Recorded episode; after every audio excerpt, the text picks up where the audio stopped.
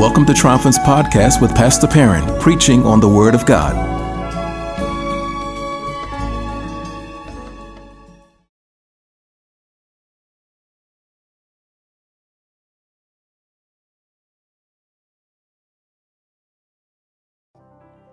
From Matthew chapter 25, beginning at verse number 31, I will read from the English Standard Version. It reads like this when the Son of Man comes in his glory and all the angels with him, then he will sit on his glorious throne.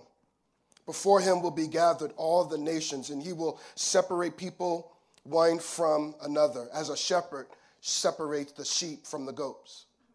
And he will place the sheep on his right, but the goats on his left. Then the king will say to those on his right, Come, you who are blessed by my Father, inherit the kingdom prepared for you from the foundation of the world. For I was hungry and you gave me food. I was thirsty and you gave me drink. I was a stranger and you welcomed me. I was naked and you clothed me. I was sick and you visited me. I was in prison and you came to me. Then the righteous will answer him, saying, Lord, when did we see you hungry and feed you, or thirsty and give you a drink? And when did we see you a stranger and welcome you, or naked and clothe you? And when did we see you sick or in prison and visit you? And the king will answer them Truly I say to you, as you did to one of the least of these, my brothers, you did it to me.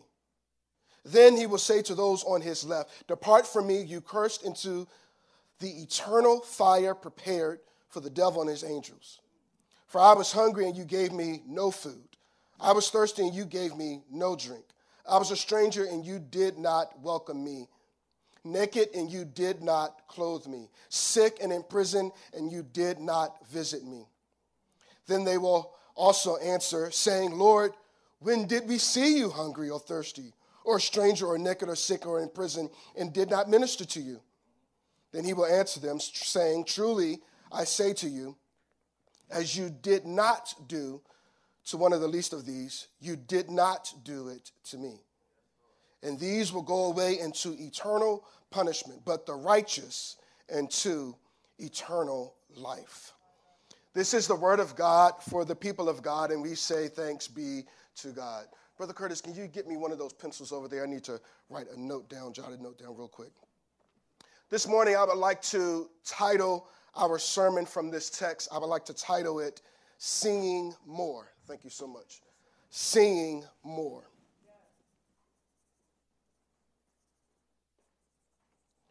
Y'all pray for me this morning. Somebody shout out real quick. Maybe you can put in the chat. Just say more.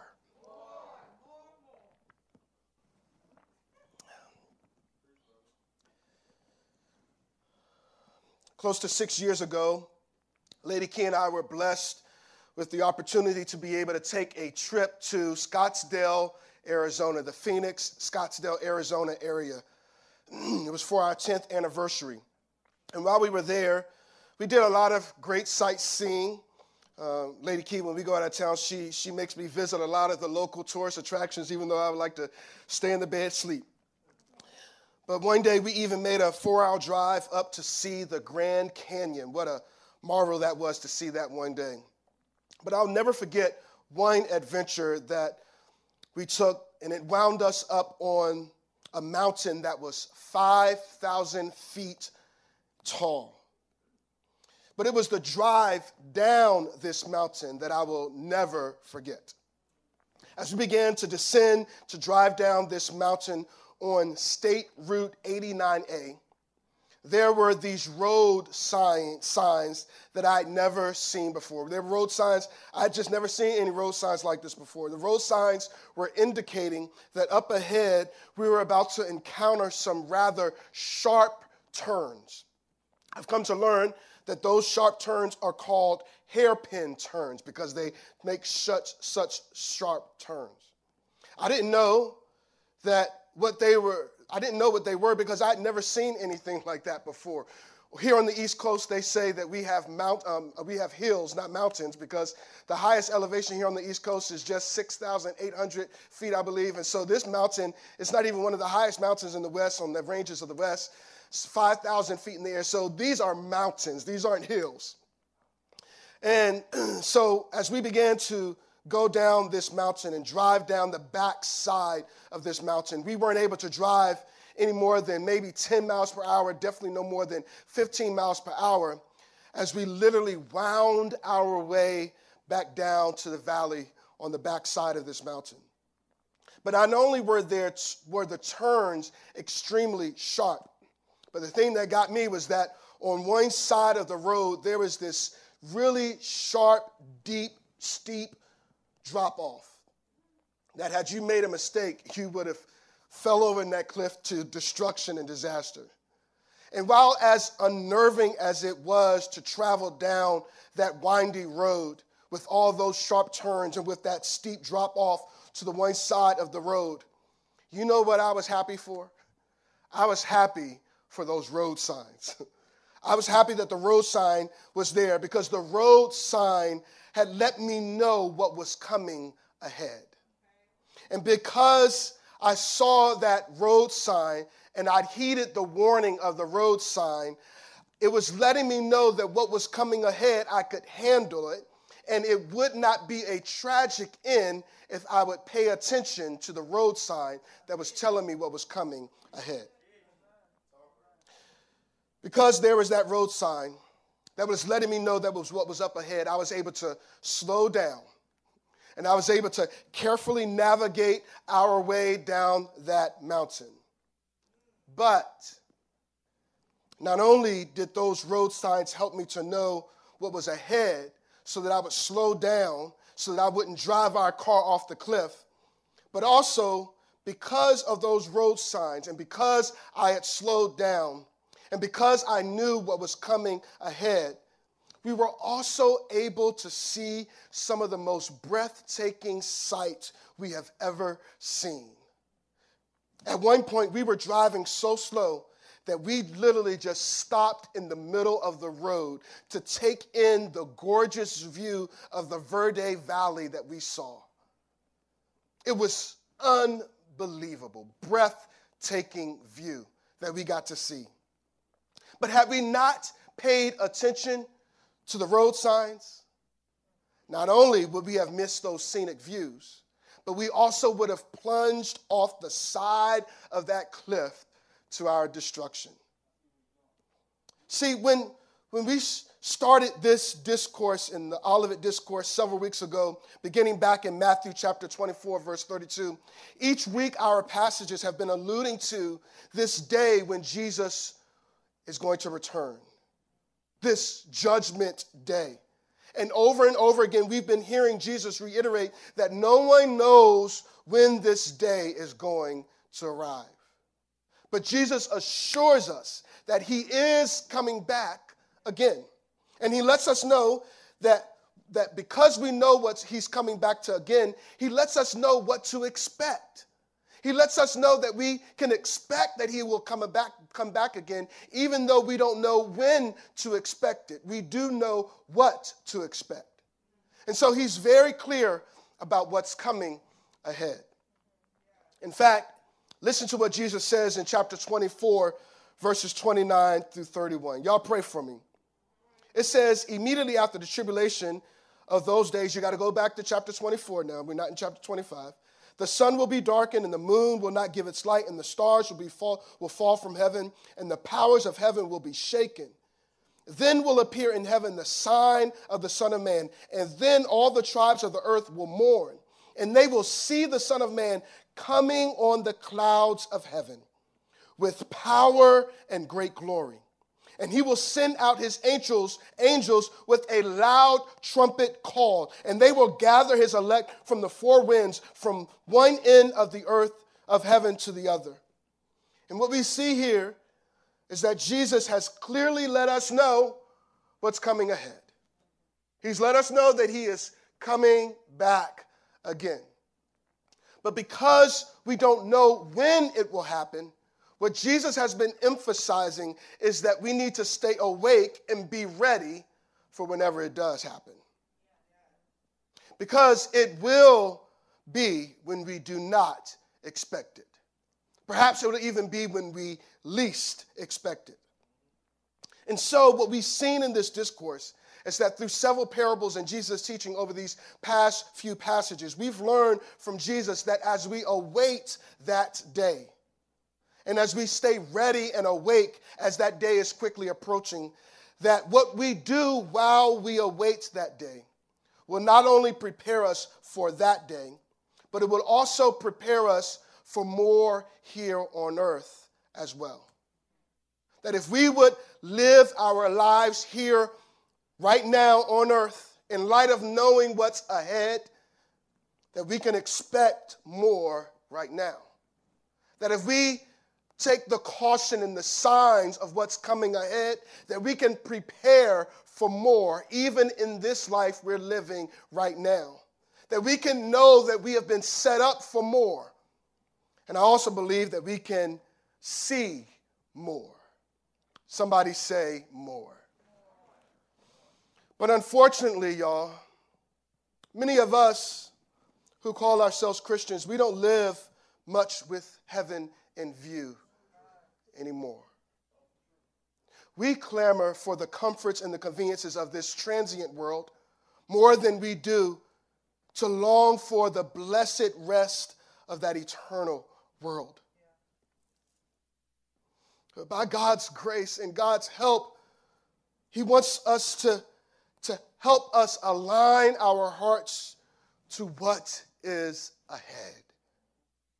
He wants us to align our hearts to what is ahead so that we are careful not to plunge ourselves off into deep destruction because we haven't paid attention to the scriptures that is telling us what is ahead. The scriptures has given us a sign to let us know what is ahead. But are we going to see that and adjust our lives accordingly or are we going to ignore it and fall into deep destruction?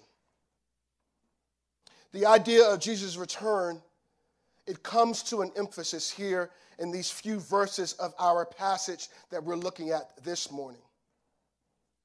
And while there will be some surprises when Jesus comes back, as he separates his sheep, um, the, separates the sheep from the goats, as there will be some surprises, I want us to know that for those of us who are believers in Jesus Christ, his return should not be viewed with dread or fear or dismay.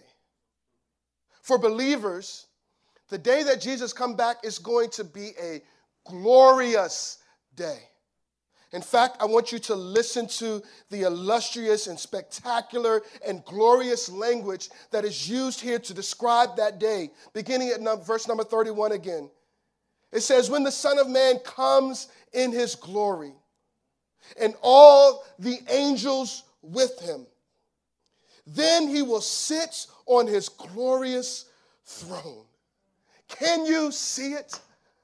It says, Before him will be gathered all the nations of the earth, and he will separate people one from another as a shepherd separates the sheep from the goats. And he will place the sheep on his right, but the goats on his left. Then the king will say to those on his right, Come, you who are blessed by my Father, inherit the kingdom prepared for you from the foundation of the world. See, as believers in Jesus Christ, we should long to see Jesus coming. We should long to see him clothed in his glory and in his majesty. We want to, we should long to see him riding on that cloud that at the trumpet's call, he will be sitting on his glorious throne with all of the angels around him. We should long for that day. It's going to be a glorious day. As I was preparing, I was like, how do I get people happy and excited about this day? And I don't know what to do, what to say for you, but if you would hear the language of this text, it's telling us it's going to be a glorious day. And I want you to listen what's going to what's going to happen on that day. I want you to listen to what he is going to say to those of us who are going to be on the right side of history on that day. He is going to say to us, Come, come, you who are blessed by my Father, come. And I hope that you hear that special invitation as Jesus offers us the invitation to be with Him eternally and for forever. He's saying, Come. Do you, do you hear him saying, Come, come? And here, listen, listen to where he says to come. He says, Come and inherit the kingdom. Inherit means that we get to gain and receive that which we have not attained or achieved. When you inherit something, when your father or your parents leave you an inheritance, it is not something that you have worked for. It is something that you get because of birthright. It is something that you do not merit. It is something that they leave to you out of their niceness and their kindness. And what he is saying is that we get to receive the inheritance of the kingdom because of the righteousness of the king who died in our place in order to provide our access to that kingdom. We get to inherit the kingdom. We get it without paying for it. We get it without earning it. We get it without achieving it. We get it because of Jesus' righteousness. And it says that, come, inherit the kingdom. Inherit the kingdom, listen to this next word, prepared for you from the foundation of the world. Listen, God has been thinking about you for a long time. His thoughts are for you, and He has been preparing for you what you cannot begin to fathom for yourself. In fact, He's been preparing it from the foundation of the world before you were even conceived or before you could even conceive of anything good for yourself, God had you on his mind. God, the great preparer, was preparing for you when he said, Let there be. God has been, has been preparing you for that day. He's been ordering your steps He's been guiding your feet. He's been leading you so that you will be ready on that day. he says, Come, inherit what has been prepared for you from the foundation of the world. Y'all, it is going to be quite a day. And we should long for that day to come. We should long for that day to come, not dread its coming. Reverend Dr. Gardner C. Taylor told a story of how one day he and his daughter Martha stood at the back of a great sanctuary facing the altar, and all of the lights in the sanctuary were out except for one small candle that was lit in the front of the sanctuary right behind the altar. And as they stood in the back of the, um, of the sanctuary, in the shadows of the sanctuary in the back, his daughter edged close to Dr. Taylor and she said to him, Dad, I'm afraid. He told her, You need not be afraid because this is God's house. And as they began to walk forward and got closer to the light, his daughter said to him, I'm not so afraid now as we get closer. See, yes, fear ought to fill us when we are far from God. But as we get closer to Him, we don't see a frown on His face, but we see a smile on His face. His fists aren't clenched as we get closer to him, but they are outstretched, welcoming hands. He wants us to come close to him, to speak before his gracious and glorious throne in the inmost desires of our heart. Y'all, it is not dangerous to be in God's presence. It is a safe and pleasant place. God's word has told us what's ahead.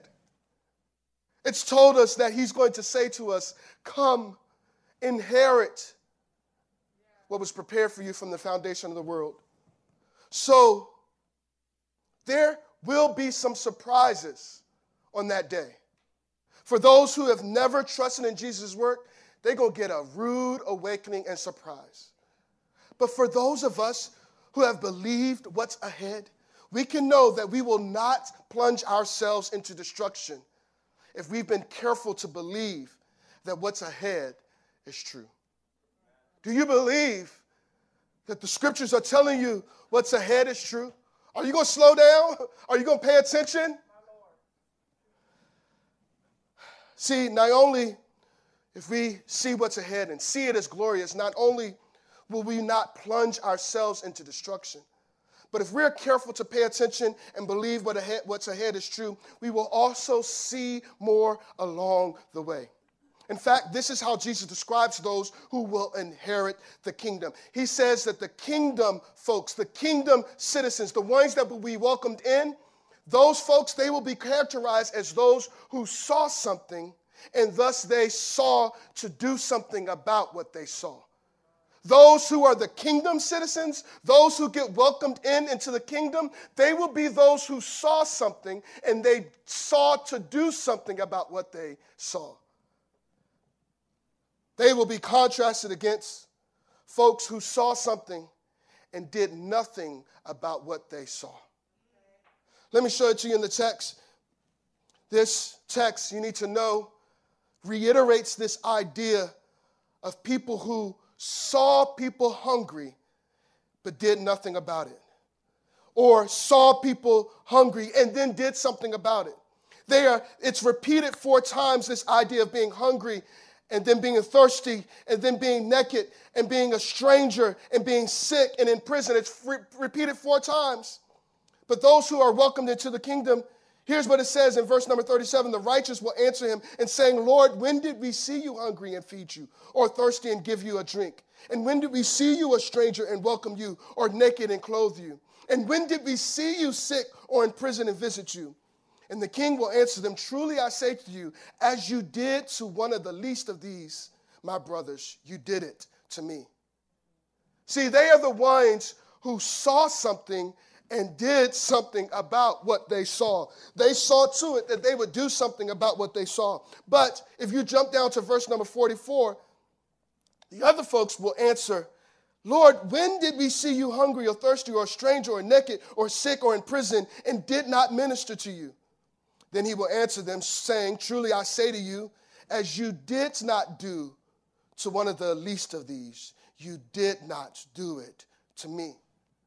Here's the thing is that they both saw the same things, but only one group of people saw to do anything about it.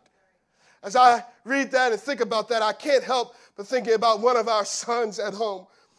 When we ask him to go get something for us, and we tell him exactly where it is, and he comes back and he says, I didn't see it.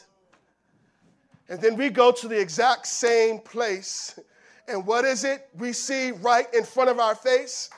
Old folks, you say it like this if it was a snake, it would have bit you. See, see, these two groups of people, they see the same thing, but one does something about what they see and another one does nothing about what they see. The lesson here is that if we see something, we should do something about it. The lesson here is that if we see a need, we need to see about trying to help with that need. The lesson here is that if we see something, we shouldn't turn a blind eye to it. The lesson here is that those who are part of God's kingdom, they have kingdom glasses that allow them to see something and that they would decide to see to do something about it. We can't turn a blind eye. We have to decide to do something about it. I don't know if you've ever been to a 3D movie where you go into the movie and you have to get what's called 3D glasses in order to see what's on the screen. Because if you don't have these glasses on, everything looks blurry. I remember going to the movie with our sons one time, and one of them said they didn't want to keep the glasses on, and they watched the whole movie in blur. Listen, that's how many of us are navigating through our lives. God wants us to put on his kingdom glasses. He wants us to see the concerns that he sees in this world. And he wants us to attend to the needs and the concerns that he sees. He wants us to see about the things that he sees is needed. Matter of fact, I believe that more of us need to pray that God would open our eyes, that we would have eyes that we may see as he sees, and that we would see about attending to those needs as he would. that we would see things beyond our own needs and our own aspirations and our own ambitions, but that we would see about what He wants us to see. See, the thing that we need to know is that these people, they when they, the two groups of people, it is what describes their life while they're here on earth. It is not what gets them into heaven, but it is that they are demonstrating and they are showing that they are kingdom citizens on earth and that they have been changed in the inside because they see things and they see about attending to those things. How often are you concerned with those who are not as fortunate as you? How do you plan to use what God has given you to aid those who are the least in our society and our communities? Or are you going to use everything that you have just on yourself? Are you turning a blind eye to what how you could serve the needs of somebody else because you're just trying to only be concerned with your own needs? See what the passage is picking up here is that those who do not those who do nothing, those who look away, they are similar to those um, who, on the, in the parable of the Good Samaritan, the priest and the Levite, who walk down the road and they see the man that has been beaten up, but they pass by on the other side. Because for whatever reason, maybe they're in a rush to get to their next appointment. Maybe they think that they'll be unclean if they go to help, but they turn a blind eye to the person that is in need. And the question is, is will you see that need and will you see to it to do something about it? Are you only looking out for yourself? Are you only looking to make a profit that will be advantageous to you? Or do you have your eyes peeled to see where you may be able to bring some benefit and some help and some relief to somebody else?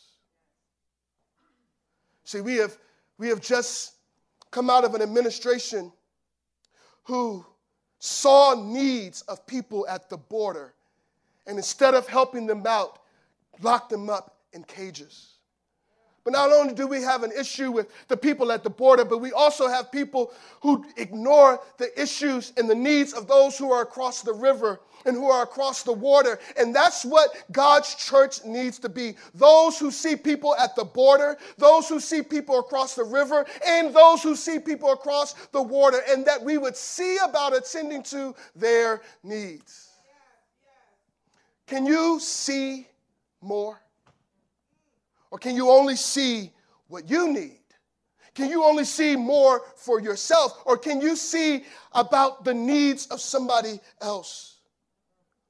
This passage is intended to help those of us who believe in Jesus, those of us who we know we are kingdom citizens.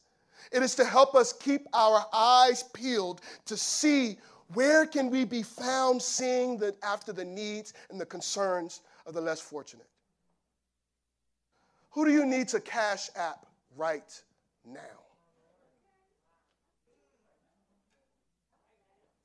Who might you need to write a note to right now?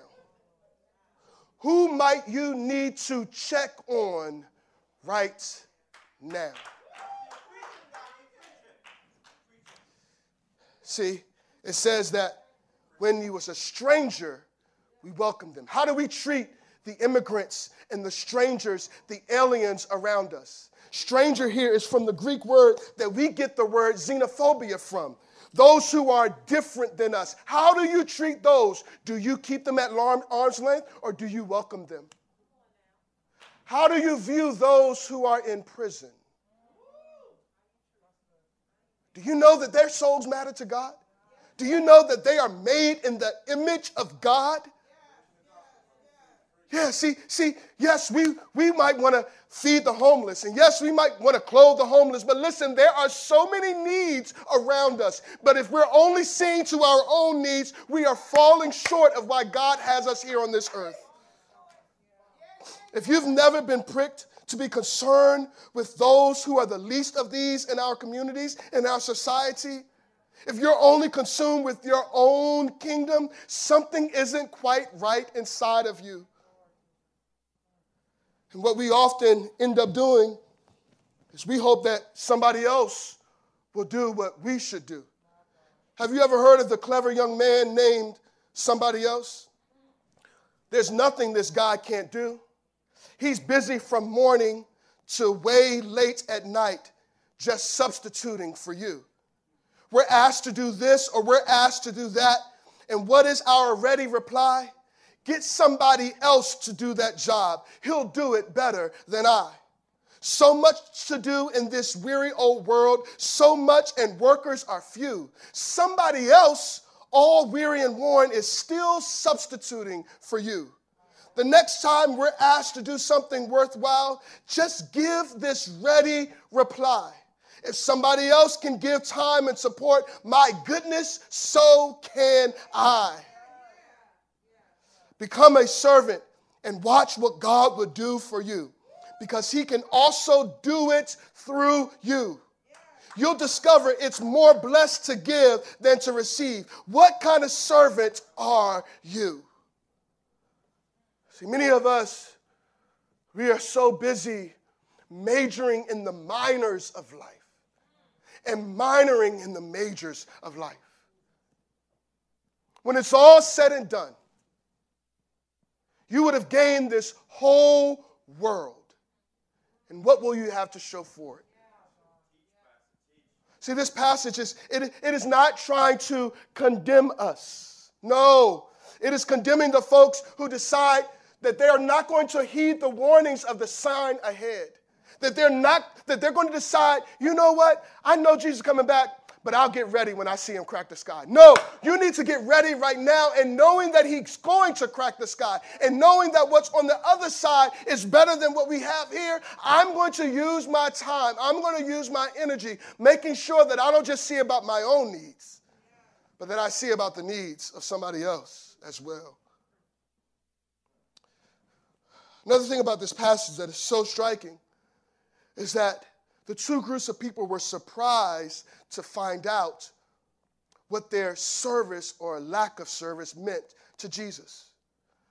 Those who were welcomed into the kingdom, they were surprised to find out the significance of their service to the king. They didn't even know that they were that they were welcoming the king or that they were clothing the king, that they were giving the king something to drink. They said, When did we see you sick or in prison visit you? And the king will answer them, Truly I say to you, as you did it to one of the least of these, my brothers, you did it to me. But the others, they're going to be surprised too. They're going to say, well, wait a minute, Lord, when did we see you hungry or thirsty in verse number 44, or a stranger or naked or sick or in prison and did not minister to you? That word minister there is the same word that we get diakonos from, meaning deacon or to serve. When did we see you and not serve you? They will see the significance of them not doing something. Some will be surprised about the significance of their service, and others will be surprised at the significance of their lack of service.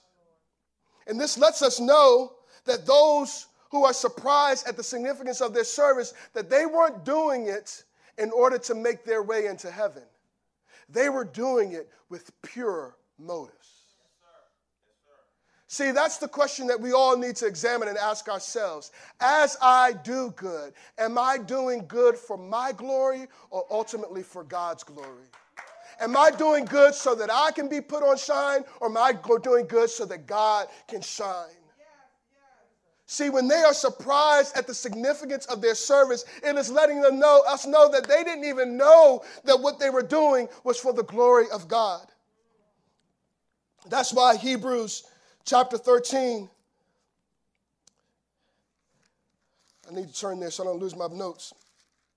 Hebrews chapter 13 says, Do not neglect to show hospitality to strangers, for thereby some have entertained angels unaware. See, we, we never know that person that we walk by and ignore. That that might be God Himself. And we are presented with the opportunity to serve God. But we look the other way, completely unaware. See, as we start this new year, I want us to expect more. I want us to prepare for more. I want us to know that we have been set up for more. But I also want us to keep our eyes wide open and awake so that we see more. There is more to be done. There is more to serve. There are more people to serve. There is plentiful work for us to do. But what are we going to do? Are we going to heed the sign? Or are we going to ignore the sign and plunge our way into destruction? I hope that you hear this seriously and somberly. Because on verse 41, it says, He will say to those on his left, Depart from me, you cursed, into the eternal fire prepared for the devil and his angels. Yeah, I haven't preached this much on hell in a long time, but week after week, we keep revisiting this idea of hell. And verse number 46 says, And these will go away into eternal punishment. Y'all, hell is real. And like I told you last week, we don't want to live life going through hell to wind up finding ourselves in hell after we've lived through hell all our life. What the scriptures do for us is that they lift up for us a sign to let us know what's coming ahead. And in light of what's coming ahead, will we demonstrate to be those with pure motives who serve when we see a need? It will be on that day that those who find themselves into eternal punishment. They will not be those who have done something wrong. It will be because of what they failed to do right. It will not be a sin of commission, it will be a sin of omission. And we have people in this country in the church of America who are so focused on the things that we should not do that they never engaged in the things that we have been called to do. And you have a lopsided Christianity when you are only focused on what you should not do. Because we need to be just as focused on what we are to do because it will not be what they did wrong, it will be what they failed to do right. As we start this year, I want us to keep our eyes wide awake. I need to urge us as a church triumphant from the promptings of this text that we got to get after it this year. There's more service for us to do. Yes, even during a pandemic, there are things that we can do to serve the least of these among us. And as we start on this year, as I have told you to expect more and to prepare for more and to know that you've been set up for more, I also want the scriptures to prompt us to open our eyes so that we see more. There are opportunities for us to serve more. We have celebrated, rightly so, this past week and the weeks prior of an election as a result of us coming out to the election polls in the black community like we never have before. But I want us to know that it does not stop at the polls. There is still more work to do post election. There are still people who have needs that we need to attend to. And I want to tell you, Triumphant, I'm encouraged though. I'm encouraged because this past December, November, I'm encouraged that Thomas Stone Elementary School reached out to us because there were needs of their students needs for clothes and needs for toys and, and needs for other things and they they thought that we would want to do something about it we were able to bless close to a dozen different children not because of anything that we went to look for. They thought of us and they said, oh, yeah, that church down the street, they want to do good in the neighborhood.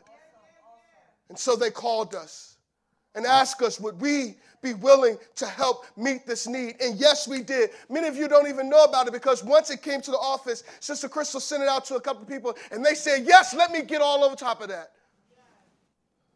I'm also encouraged because when our county was looking for churches to partner with to distribute food to seniors in our neighborhood, they thought to call us. They thought that we would be willing to get on the ball and see about that need. And indeed, we did. Month after month, we corralled people together so that we could serve our seniors in need. I'm encouraged that when there is a need to get souls to the polls, that we were able to provide the resources and the manpower in order to take people so they could go vote. I'm encouraged. I'm encouraged that when we ask for gifts for Angel Tree so that we can support the families of those who are incarcerated, that we were able to this year raise more money in donations to support those families than we ever have before. I'm encouraged about it. But I also want to urge us that there is more work for us to do. There, there's, there's more that we need to see so that we would serve more. And I want us to know this that I want the Triumphant Baptist Church to continue in the vein of the historic black church. The historic black church has been the church that serves those who are the least of these among us those who are disfranchised, those who are marginalized, those who no other people see. The black church is the church that sees them. And like I read in a tweet a few weeks ago, there is nothing that can replace the black church. But as we understand the significance of our institution of the black church, we have to remember that we've got to corral our energy and our resources together so that we can do more.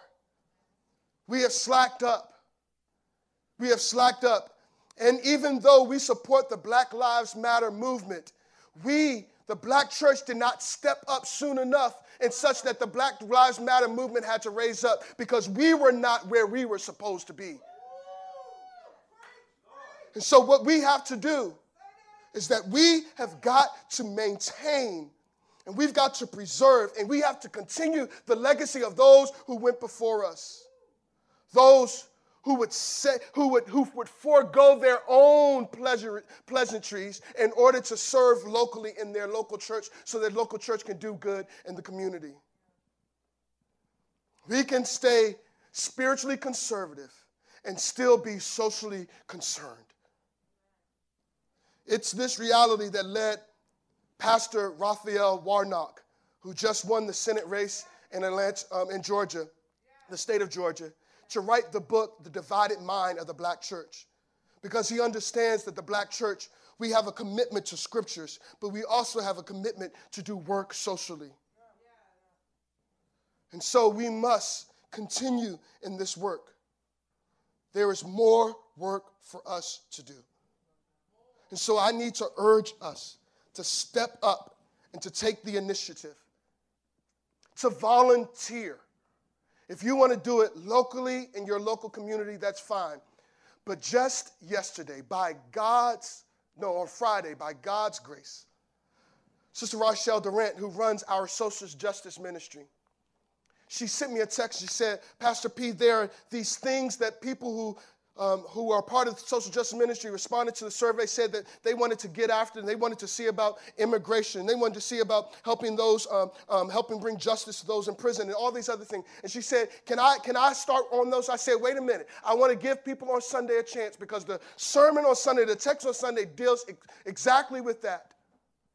And so today, I want you to send them an email. The email address is socialjustice at thetriumphantchurch.org volunteer. Take the initiative to be a part of these initiatives that we're going to get after this year. I also want to encourage you that even this week, God prompted me that there are some people right in our own church that can use some help too. And so, as we prepare to take up our offering today, there's one person in particular in mind that I want to bless their socks off. And as we take up our offering today, everything that you give to the special offering for this special offering is going to go to this person. And I'm not going to tell you who it is. They're going to get it in the, in the mail and they're going to be shocked and surprised. But I want to bless the socks off of them. Galatians 6 and 7 says, Do not be conceived, deceived. God is not mocked. For whatever person sows, he will also reap. Because the one who sows to his flesh will reap destruction from the flesh. But the one who sows to the Spirit will reap eternal life from the Spirit. Let us not get tired of doing good, for we will reap at the proper time if we don't give up. But here's the verse and therefore, as we have opportunity, let us work for the good of all, and especially for those who belong to the household of faith. And so I want you all to give today. Put the note that it's for the special offering, and we're going to bless the socks off of this person. Because this year, as we go into 2021, as we're expecting more in 2021, as we are preparing for more in 2021, as we know that we have been set up for more in 2021, I want us to see more and I want us to serve more in 2021 as well. There's work for us to do. And we got to stop waiting for somebody else to do it. We've got to step up to the plate and say, Here I am, oh God, here I am. When we do that, we will know that we are a part of the righteous who will inherit eternal life.